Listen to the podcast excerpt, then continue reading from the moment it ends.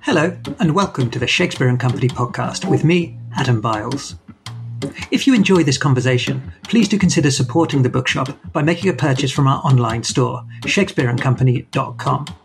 There, you'll be able to find the titles discussed on today's episode, themed book boxes, our popular Year of Reading subscription, as well as gifts and merchandise, including our brand new Shakespeare and Company sweatshirt. All books come inked with our famous bookshop stamp and can be shipped from Paris to wherever you are in the world. You might also consider joining Friends of Shakespeare and Company, a membership program we created to support the bookshop's activities during a difficult 2021. The first instalment is now available for members and features exclusive contributions from Natalie Portman, Deborah Levy, Karthika Nair, and George Saunders. Visit friendsofshakespeareandcompany.com to find out more. I'll be back at the end. Until then, thank you for listening and enjoy the Shakespeare and Company podcast.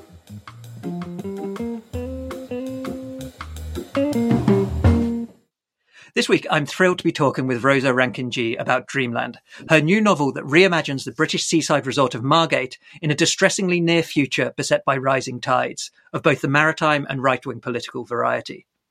The novel has shades of J.G. Ballard and inflections of Margaret Atwood, but also a meticulously crafted aesthetic and linguistic playfulness that are Rankin-Gee's own. We're speaking on publication day, so the reviews are just starting to come in. But The Observer has already said Dreamland possesses seat edge tension and heartbreaking devastation, while Brit Bennett has called it a beautiful book, thought provoking, eerily prescient, and very witty. Rosa, welcome to the Shakespeare and Company podcast. Thank you so much for having me, Adam, and thank you for that very, very lovely introduction. Well, my pleasure, and congratulations on the book. Um, obviously, you know, we would have liked to have you in Shakespeare and Company for uh, an event on launch day or shortly thereafter, and obviously we can't do that um, at the moment. So you know, maybe maybe a few months down the line we can do something. But just for our listeners um, at home, could you tell us where you are at the moment? Give them a little bit of a description. Um, yes, and first of all, you won't be able to stop me. I'll be I'll be coming to Shakespeare and Company and trying to force myself to do an event there, whether it's welcome or not. I am in Ramsgate, which is um, a town in um, on the Isle of Thanet, which is the kind of nobble off the off off the coast of Kent. Um, mm-hmm. And the novel Dreamland is set in Margate, which is about a two-hour walk around the coast, or about an eighteen-minute drive to be very specific. Um, I've lived here for the last two years, and um, yeah, I, I, I really love it. I'm on the west cliff. My parents are on the other cliff. Um, and yeah. Ramsgate. And so, so Ramsgate, uh, you said you lived there for two years, and yet the I, have seen that you've talked about um, this book in various interviews. It's taken you quite a few years to to write. So was it was it in some way that the were you in that neck of the woods anyway, or did the did the research for the novel kind of yes, convince you to move there? So my my um, mum changed credit cards when I was about 13, 14, and we got a free night in a Ramada Jarvis hotel of her choice, and we chose the one in Ramsgate. I don't think I don't think we'd been to the Isle of Thanet before. Um, it's now the Travelodge, and it's kind of in the harbour, um, and we just loved it so much. And I'd come back for holidays with friends, and I recently found pictures of me and my best friend Dunya wearing like very flammable clothing on the beach, um, just being teenagers and having fun. And then my parents moved full time about 10 years ago. And mm-hmm. I stayed with them a lot. And as you know, I lived in Paris for a long time in my 20s, but I stayed with them a lot. And I really knew quite instinctively I wanted to write about um, write about it, it write about mm-hmm. um, write about this place. And you know, the British seaside in all of its forms has always obsessed me. I mean, my first book, The Last Kings of Sark, is set on an island. It's kind of coastal rather than seaside resort, and those are like totally different aesthetics. But the British seaside, yeah, has always just completely captured my imagination, and and, and yeah, yeah. It's it's true. They I mean, the the British seaside resort does have its own very particular aesthetic. Like so, I grew up in Bournemouth, which is uh, quite a I, I mean, it's it, in many ways quite different to Margate, but the, you know there is definitely a, a certain amount of overlap. Um, now, this podcast has listeners uh, obviously in the UK, but also um, in the United States and around the world, and uh, they might be wondering now. What is that particular aesthetic? Like, if you had to sort of give us a little description of the, the British seaside resort, how would you? Yeah, how would you sum it up? I, I've been trying to think about what it is that captures my imagine imagination so much, and what I've what I've boiled it down to is this idea of there's a real optimism. And it's an optimism I share because I live here, but it's set up for all of these days of sun. But the days mm-hmm. of sun don't always come, but you have these kind of seafront veneers of places selling buckets and spades and parasols and these, this idea of hope and holidays. And so frequently that that kind of hope and what we imagine it will be like is kind of defeated in some way. And I don't I don't think of that in a negative light. I think it's kind of fundamentally like British in some way in its in its irony. Um, I don't know. They they occupy a, a, very literal edge, and in that way, like even the word seaside, it kind of is like a seesaw. You're always going back and forth between these different things. It's kind of glitz and glamour, and then it's real real grit too. And and Margate, mm-hmm. the reason why Margate is so interesting to me is because it is a kind of it's a very intense iteration of a British seaside town, and it mm-hmm. these very. I mean, I, I, say this. I've said this phrase before, but it has these roller coaster highs and lows in a in a very extreme way. And for for listeners who don't know about Margate, I think a, a kind of introduction's useful. Um, it was one of the first, like the pioneering British seaside resorts. It had bathing houses and was very kind of well to do, and dukes and duchesses spent their summers there. There were sanatoriums, and then as kind of travel to London, the times got kind of quicker. It became a lot more popular, um, mm-hmm. and you know, rather than just dukes and duchesses, there were there was an abundance of people um, coming down. And then what happened was cheap flights um, to Europe mm-hmm. took off, and the idea of the British holiday kind of fell out of vogue. Um, and that coincided with a, a real economic downturn um, in the UK in the 80s and 90s, and so many seaside resorts then. And this is so, you know, what's true for Margate is true for many of these big coastals mm-hmm. too. And, and Margate in particular, um, during this economic downturn, lots of empty hotels and and B and B's um, were found new use as homes for vulnerable populations in London who were basically relocated and shipped the edge of the country. Um, mm-hmm. Currently, now this is a very long answer, but I do think it's important context for the book. Currently, now. Margate is going through a warp speed gentrification. House mm-hmm. prices have rocketed. It's kind of got this like art um, gauze on top of it, and and, and lots of real artists then. And, this isn't to say anything negative about the people who are moving there with their hopes and dreams, as all people do when they move to a new place. But it's causing another displacement again. Those that population that was sent to Margate decades ago and over the last decades are being kind of their future there is becoming foreshortened by the fact that rent's skyrocketing. So mm-hmm. it's really gone through these ups and downs. And when you have ups and downs, it makes it easier to imagine what that down might look like in the future, or to imagine, you know, particularly with the within the context of climate change. So that's the mm. a long but big why British Seaside and why kind of Margate.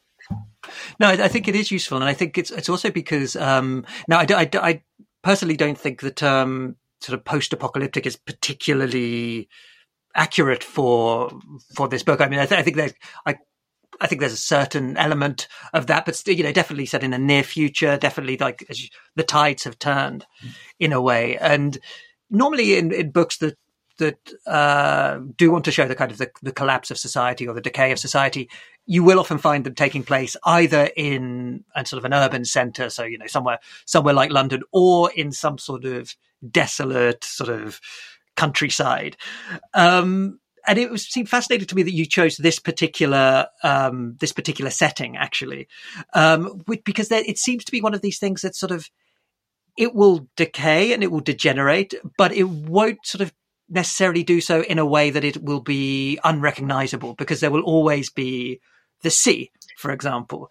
Um, and, and, I'm just curious about the sort of the, the, the challenges and some of the um, sort of benefits you found while writing of choosing Margate as a, as a sort of um, as a location for exploring yeah. the sort of the near future collapse of society. I'm really glad that you you know bring up the idea that it's not post-apocalyptic, and I think that's really important. I love some of those. I love many novels and films that jump cut to the kind of the after and the post-apocalyptic, but I really wanted it to be very near future I'm more interested in the during, the kind of like slow degradation, deterioration, rather than there being one one event that changes everything. Mm. You know, so I think um, I think I just want to say thank you for for noticing that. But what no noticing? I mean mentioning. it.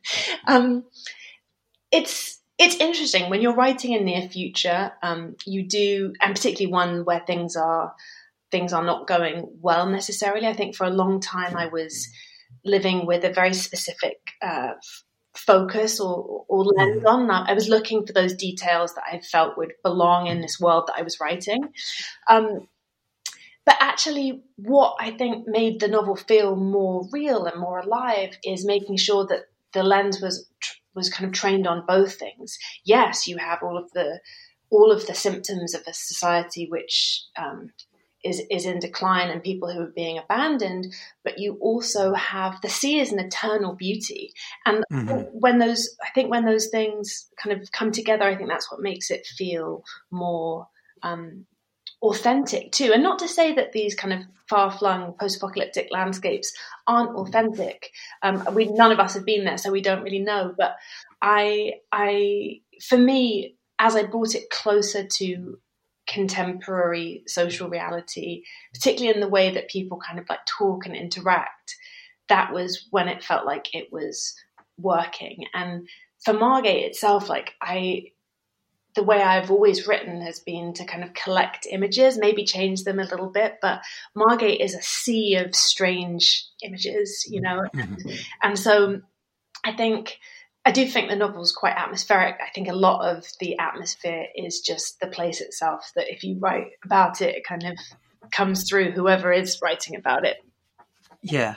Um, what, what I'm just, it just made me think when you were saying that, that is, I guess one of the things that makes it sort of easier writing about a sort of a distant future is that you don't have to reckon with contemporary political events. When you're writing a near future novel, um, suddenly you, I mean, I, I, I, think, I suppose I'm thinking of this particularly because of the last few yeah. years we've lived through since, say, 2015, when, you know, we weren't expecting the Brexit vote. We weren't expecting Trump's election. We weren't expecting, you know, in Paris, the various attacks, um, the pandemic, obviously.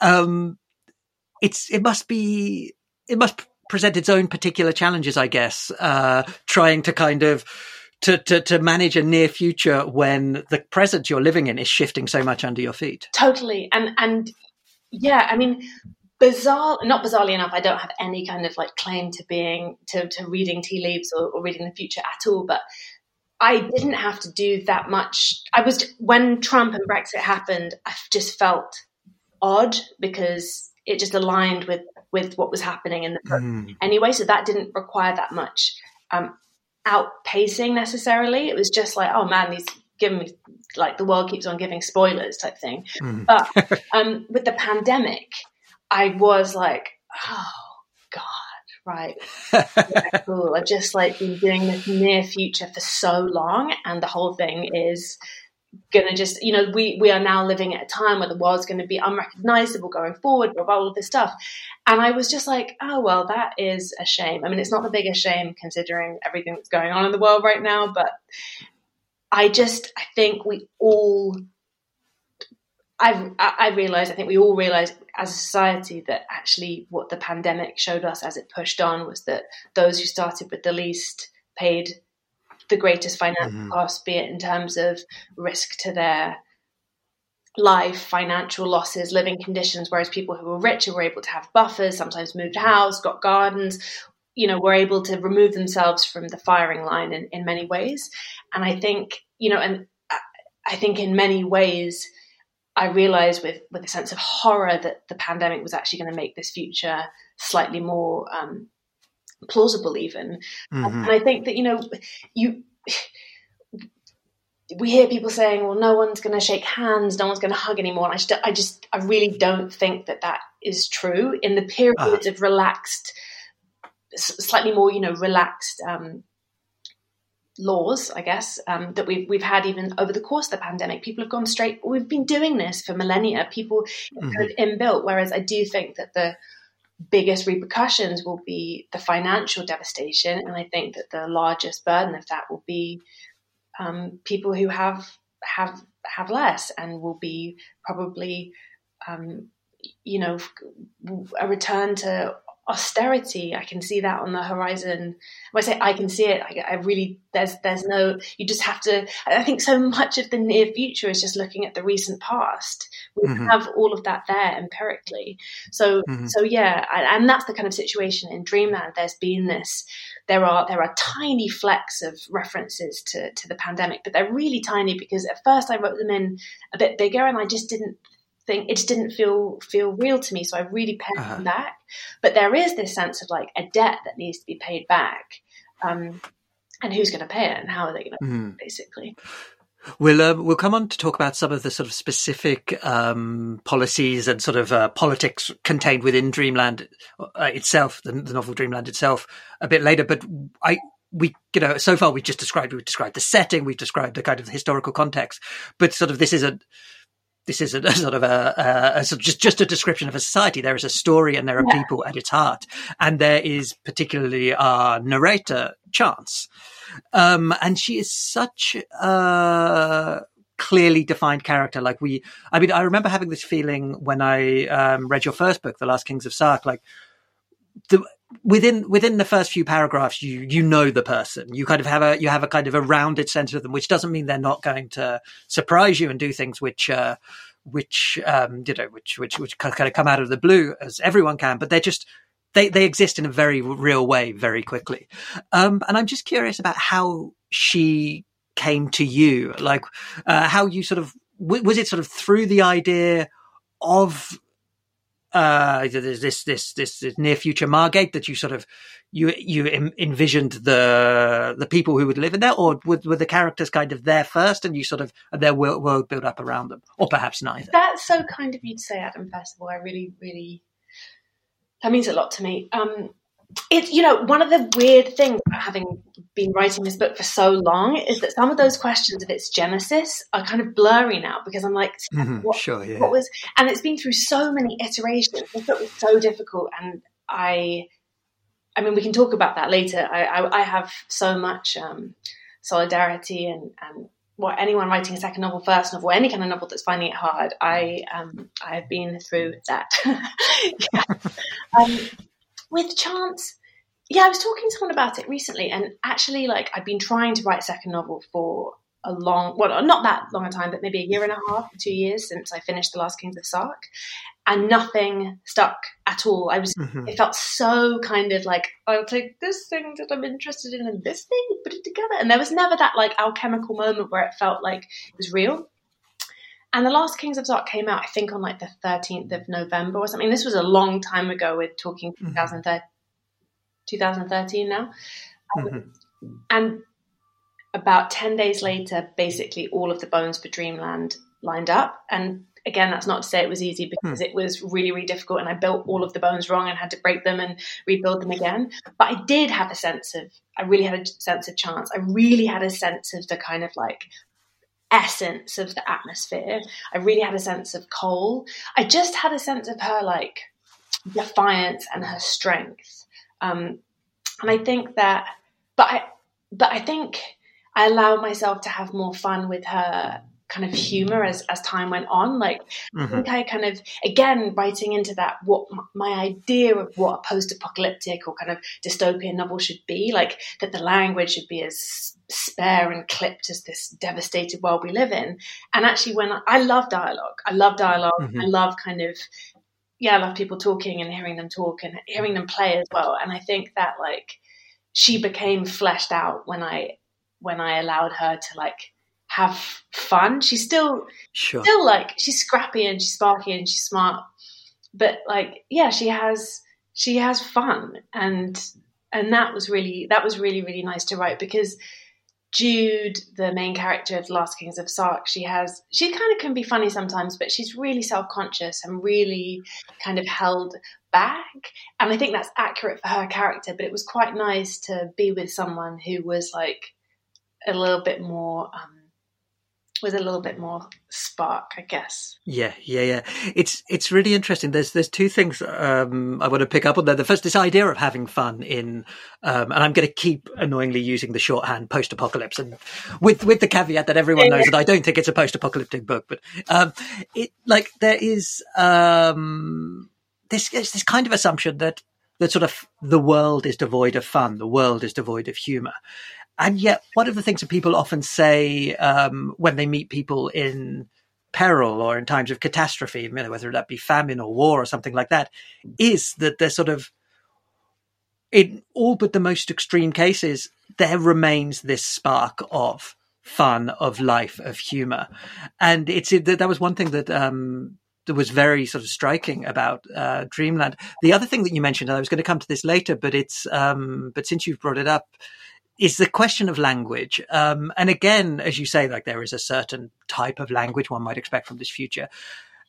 And yet, one thing I really enjoyed is sort of, and I think maybe this is a sort of British sensibility as well, but certain certain turns of phrase. Um, I'm coming off the top of my head now, but I think you know one person calls somebody else a twat at the moment, and things like that, which which is a kind of language which you know people might think, oh, that sort of thing will have been will have passed into uh... the finest line in the novel.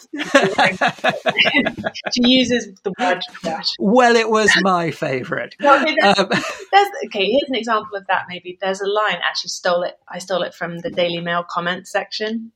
But um, someone had, was reading. Someone was, you know, like responding to a news piece and said, there's a mug in every cupboard.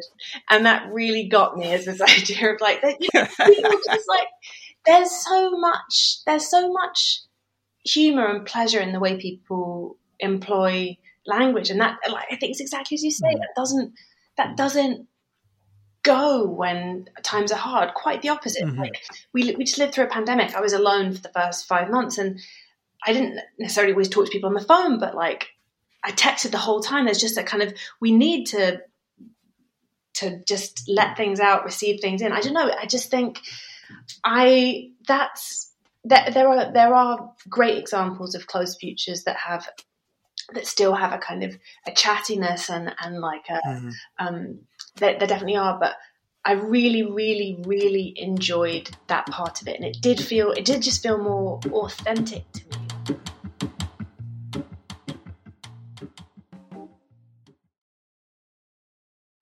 Watched a man walk into the sea. Not walk, he was running, the top half of his body moving faster than his legs through the water. He stumbled once, twice, then thrashed his way back to standing. At first, from where I was, it looked like he was making his way to a box that was floating. Then I saw it was a piece of clothing, a jacket, a jacket filled with air, a soft dome puffing out above the water, the shape of a jellyfish back. When the man got closer, he took the jacket in his hands. He turned it over. It was heavier than it looked. There was a body zipped inside it. The man started yelling. He yelled again and again. I jumped down from the broken tidal barrier where I was sitting and started to run over. When I got closer, I saw it was a child's body, small in his hands. The man lifted the body out of the water, held it up to his chest, then started to make his way back to land, waves crashing white against his shoulders. As he got closer, the sounds he was making got louder. When he hit sand, he dropped to his knees. It was a boy he was holding, four, five, thin. He held the boy's head in the palm of his hand. He touched his face. He put the boy down on the beach and started pushing at his chest. He tried mouth to mouth, but when I got to them, I saw water coming out of the boy's lips, more and more and more of it. My son, he said, he's my boy. I started to say I could get help, that I could go and find someone, but it was too late. The kid's lips, his eyes, his fingertips were purple. Yesterday he went missing, the man said.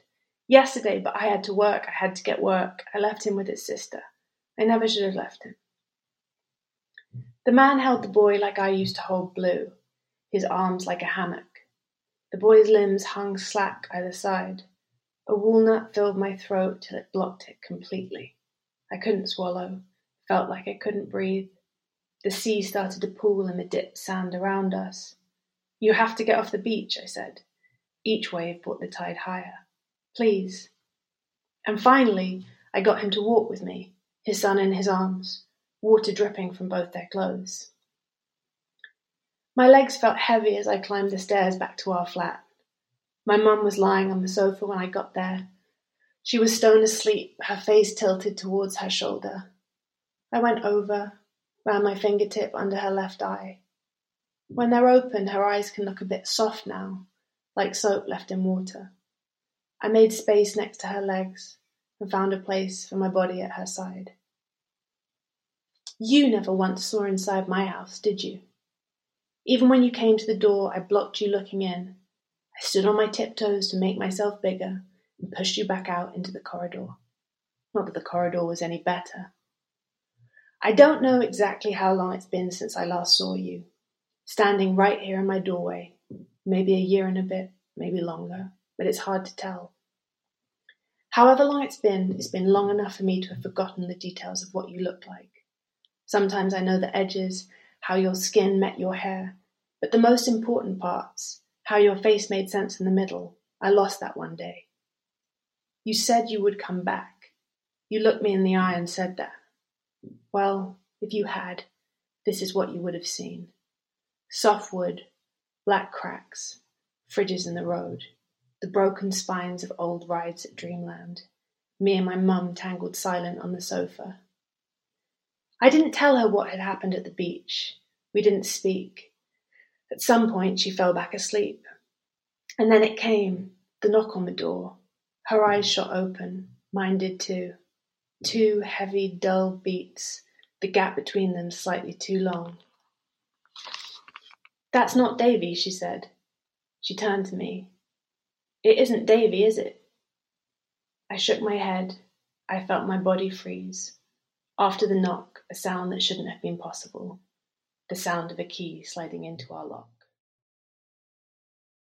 We talked um, earlier about um, the, the, the fact that Chance has fun, um, and one of the reasons she has fun is that she has somebody to have fun with. Um, I mean, particularly in the early chapters of the book. With. Sorry, there's lots of people to have fun with. Actually, she she does, but I, am thinking particularly of Davy. Okay. Um, and uh, yeah, this this just seemed to sort of be he seemed to be the sort of the the the, the source of a lot of um, a lot of sort of goodness in in Chance's life. In fact, and then you know, so they uh, when they're uh, young. I mean, if I remember right, there's slight difference in age, but they're relatively. I think they are. The, they're the same age. I mean, the thing is, they're in the same class, but mm-hmm. the school system has been dismantled to the to the point of you know there being huge age ranges within the same class, and actually schools uh-huh. are good when they're about um, 10, 11. So, yeah. But, but yeah, they are roughly the same age. He's one year older than her, actually. Yeah, she's she's yeah, he's one year older than her. Mm-hmm. But the thing that kept coming back to me, because during the novel, without giving anything away, their sort of their relationship kind of ebbs and flows um, in different ways. But there was really um, at the core of it, the phrase that kept coming back to me, um, I can't remember where I first heard it, but I really love it, is that you, um, you can't make a new old friend. And there's just something, this kind of the, the portrayal of the, the friendship and the closeness between, uh, Chance and Davy felt very, um, very authentic and very kind of and very kind of lived. And I recognize this isn't a question; it's more of a comment. This is so, I love this podcast. It's just like so I'm like, okay. Um, no, that's really nice to hear too. I think and again from the Last Kings of Sark, which is about a triangular relationship between 2 mm-hmm. girls and a guy. I think it's a, it is the, the triangle is less um, the triangle spends less time together in this book, but it's still present, and I think mm-hmm. that's always been it's always been a really interesting. Um, like form of relationship to me and a way of looking at relationships and i think you can kind of like elliptically see the kind of power different power relationships through it as well. But I, I really love Davy. He's one of my favorite characters, and like he's not. He's he's. I just want. I just wanted it to be socially realistic, and I wanted it to feel real. And you know, Davy's like gross in some ways, and he'll like grab Chance's boob, and he's not. He's he he's he he he's he has he has many problems. He's not monolithically good. No mm. one's monolithically good, but he loves her fiercely. Um, and yeah, I think the the Observer review kind of pointed out that there are two love stories in this book, and there are really 3 mm-hmm. as well because Chance and Blue too.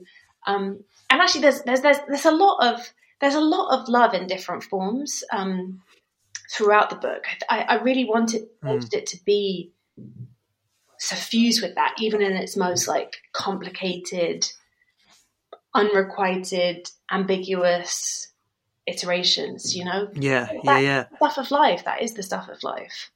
Let, us talk about the um, the other sort of point in that relationship triangle, then, um, which is it's, this is a character Frankie who is not not in the book a great deal. And I'm going to, again, I'm going to tread very carefully about what I say because I don't want to spoil things for people. But like, um, her actual sort of, yeah, physical presence in the book is, know, is, is relatively limited compared to um, a lot of the other characters. And yet her presence looms large because the book is essentially addressed to her. So it's, uh, it's a first person narrative, but Chance is talking to to Frankie. Um, and I'm interested in that as a sort of a choice of the sort of of, sort of, uh, of as as an authorial choice because it uh, it seems sort of uh, yeah it, it seemed quite an un- unusual one. I was trying to think if if I if I'd come across other novels that, that use that uh, that use that voice, a first person voice, but specifically addressing another character in the book.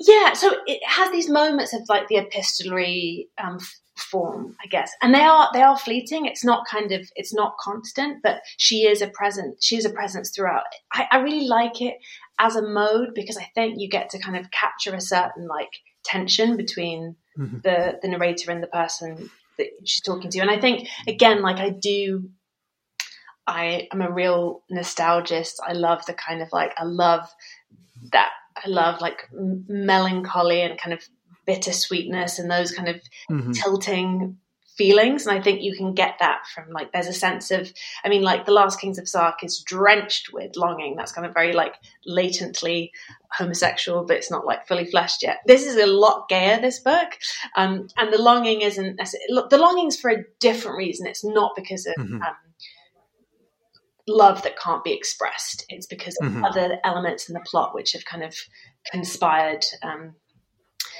conspired against against chance. Um, but I really I really enjoyed writing in that form, and yeah, it's it's a it's I'm really I'm super interested to see how readers will um, relate to this mm. story because I think I've had there have been some readers who've been kind of I've there have been very divergent reactions to it in terms of like whether people like or don't like Frankie, and I think that's a really that's uh-huh. an interesting um, it's an interesting. I, I, can hold both and understand both. I know where I am, but yeah, I'm really interested to see what readers think.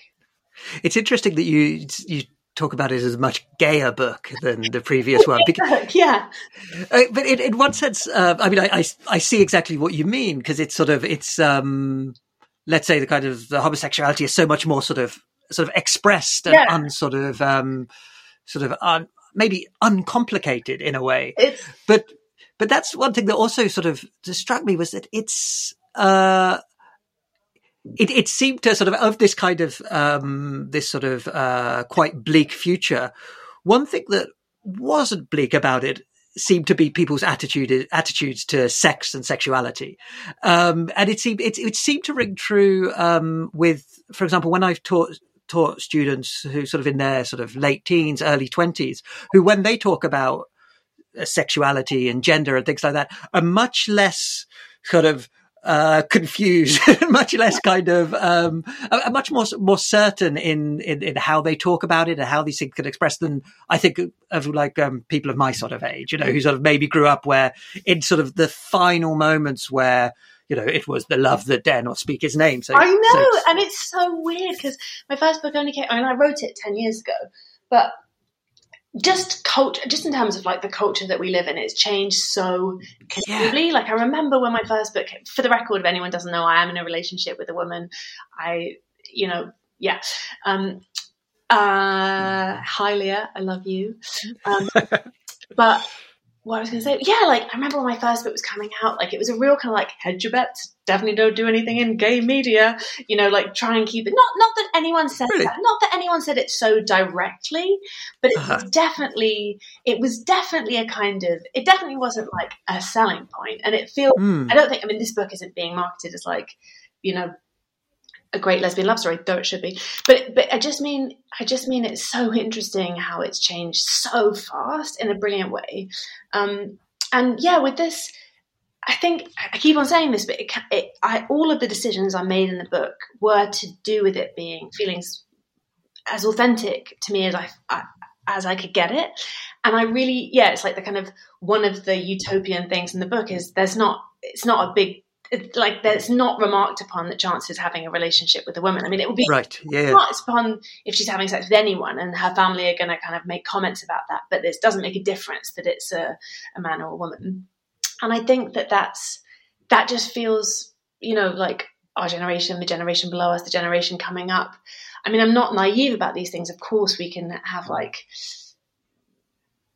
we can double back and retreat to kind of the darkest days of horrible homophobia. But I do that just feels re- that does just feel realis- realistic to me in the way in which we're going. And in terms of that story, I think so many of the so many of the very few narratives we had at this this time that you're talking about when it's like the love that cannot express its name you know it was how do you accept yourself can you accept yourself can you come out Mhm. of your family and and and yeah their challenges are decidedly different like i wanted to give them the same narrative potential that any like a straight love story has you know they've got different problems they're Yeah. problems but they've got different problems But that's it's interesting as well, isn't it? Because like I think often when we think of sort of uh, regression in society, we kind of perhaps assume that things will regress across the board and with sort of equal sort of equal amounts if you like so sort of you know as a society becomes more uh, divided through wealth, it will also perhaps become more racist and also become perhaps more sexist and more homophobic.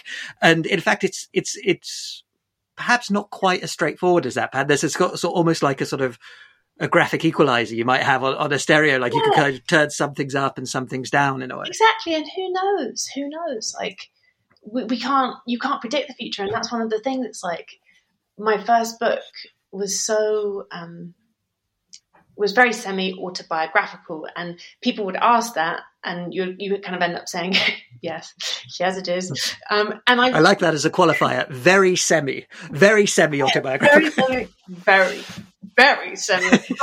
no, I mean, of course, it was, you know, it was altered, and but I really wanted to.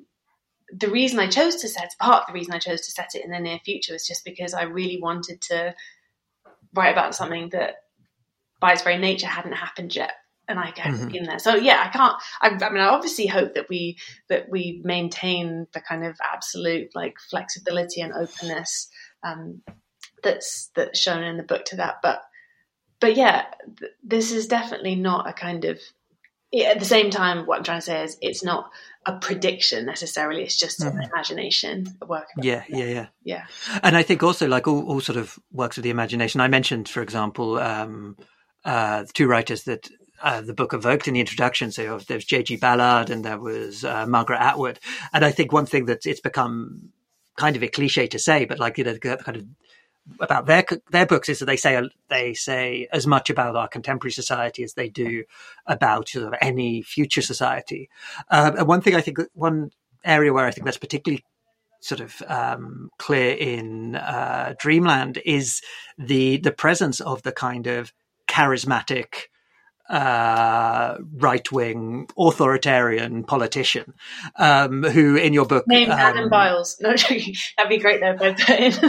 come on. you could not be less like that. um, Rex Winstable. Um, Yeah. that would that would be amazing if you just imagine sort of you know you've got a vendetta against someone, not saying it's me, but then you you just sort of name the the right wing horror in your I just book. thought that could be a really good curveball in the podcast. You know, when boom. No, um, it's Rex Winstable, and then it becomes Edwin Meyer. Edwin Meyer. There's kind of there's a Yeah. there's a there's a transition from one type of demagogue to another type of Mm. demagogue. Yeah. Uh, And, and, and how would you sort of define those the difference between those two types of demagogue? Well, the only way I can redefine it is the way it's defined in the book. I'm trying to think back to um, what's said about it. Yeah, Winstable is kind of like um, bit old school fudding, doesn't have that much charisma. It's kind of like you'd turn off the TV when you had him on, but he's kind of popular. And then Edwin Meyer, his protege, comes up and he's he's just kind of he falls into that mode of um, I wouldn't I mean. Uh, yeah, like Nigel Farage, he's definitely a lot. I mean, he's definitely not in the mold of Nigel Farage. because I find Nigel, Nigel Farage so globally ridiculous, but he's definitely in that mold of politicians, be it Boris Johnson, Trump, even these these kind of characters who have that. He's described as a kind of like he'll have a he'll have a pint with you. It's that kind of like Teflon. Um, can say anything, can do anything, man of the people, kind of yeah, that's that's his that's his that's his mode, I guess. Yeah, I, I guess the word that came to me when sort of thinking about the difference between the two as you present them, which seemed to be very pertinent, as say compared to the some of the politicians we've been living with, enduring for the last uh, few years, is Winstable doesn't have a. Is, is there's nothing ironic about Rex Winstable, whereas Mayer, there's this kind of irony to his presentation, which seems to make him more dangerous in a way because it allows him to say certain things and do certain things and act in certain ways, and people to sort of not be entirely sure whether Yeah. he's serious, and then they can kind of. It, there's, there's there's something I think irony is, is sort of a, think a very dangerous thing in this context. I think it's really important, and that slipperiness and that ability to say something but not really mean it, but definitely really mean it. And yeah, and I I, I enjoyed playing with that. And I just want to say, from this perspective, um, the the narration really stays quite clearly with Chance throughout the whole book. These these these politicians that we're discussing they're seen in these very like elliptical ways you don't get we don't kind of jump Mm. cut to like some a geopolitical Sure. scene like it's very kind of it's as experienced by by by the characters but but yeah that was really fun too like how do you write global happenings Mm. way that feels like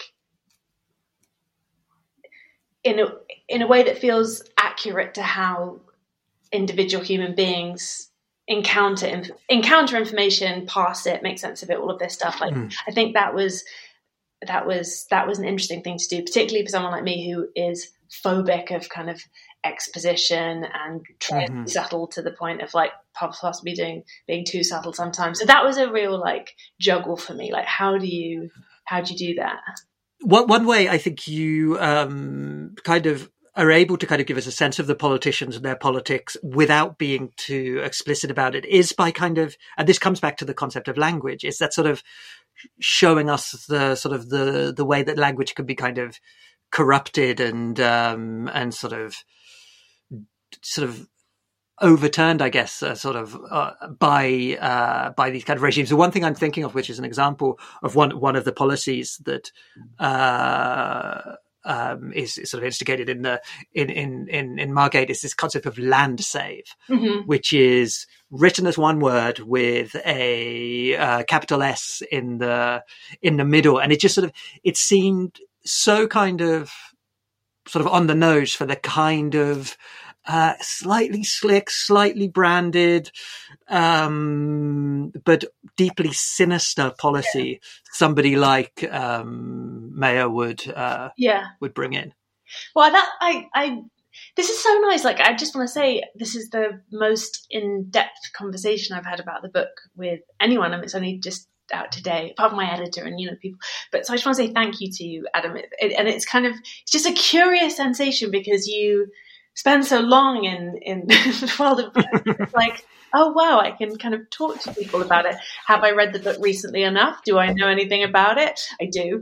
Um, but yeah, I think well that I think recent years as well have shown an ability to kind of like package up ungodly, awful policies um, mm. in a way that's that attempts to kind of sugarcoat them. I mean, it's just it happens all the time, and I, I do work in advertising as well sometimes. So those elements of kind of like the branding and the slippery language about it that that does um, I do have some experience of that too. Uh-huh. Like you know, seeing seeing seeing the ways in which like you know how can we dress up zero hours contracts to mm-hmm. make them sound like they're empowering? You know, like it's just yeah. it's just the stuff of what people do. Yeah.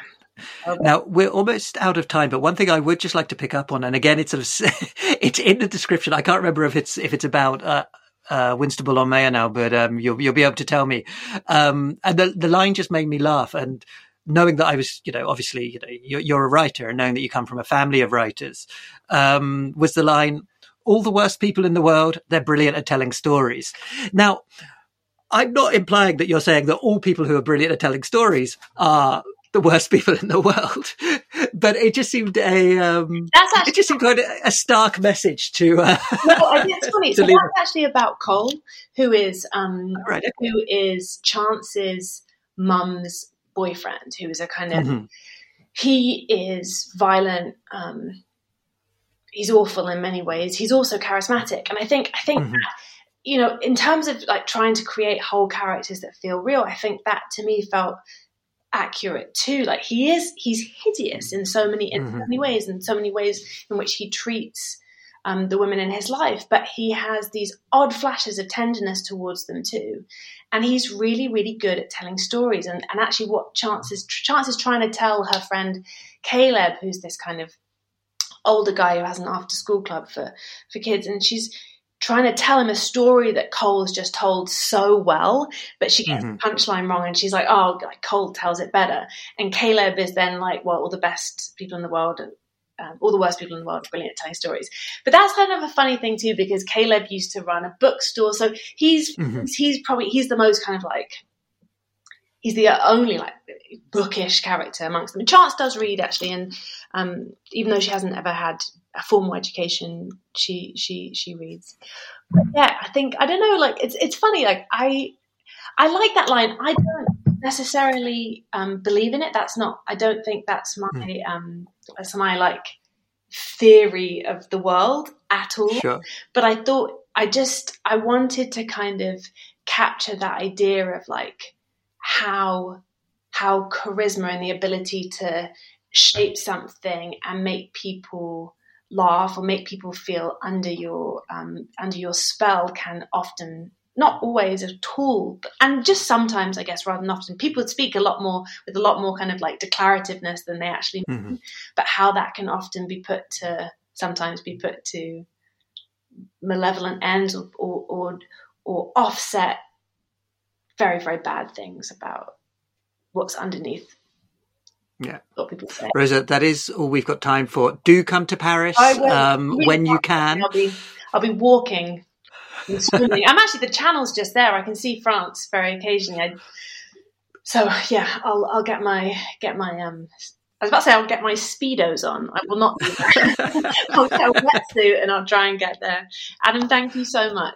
Thank you and congratulations again. You have been listening to the Shakespeare and Company podcast with me, Adam Biles. Links to the books discussed today are available in the show notes for this episode, alongside links to our online store and details about how to become a friend of Shakespeare and Company. If you've enjoyed the podcast, please consider leaving a rating wherever you listen. It can really help spread the word. Production of this podcast was by David Grove, and the intro and outro music is Mr. Ginger by the brilliant Alex Fryman, available on his album Play It Gentle. We'll be back next week. Until then, take care, stay safe, and thanks again for listening.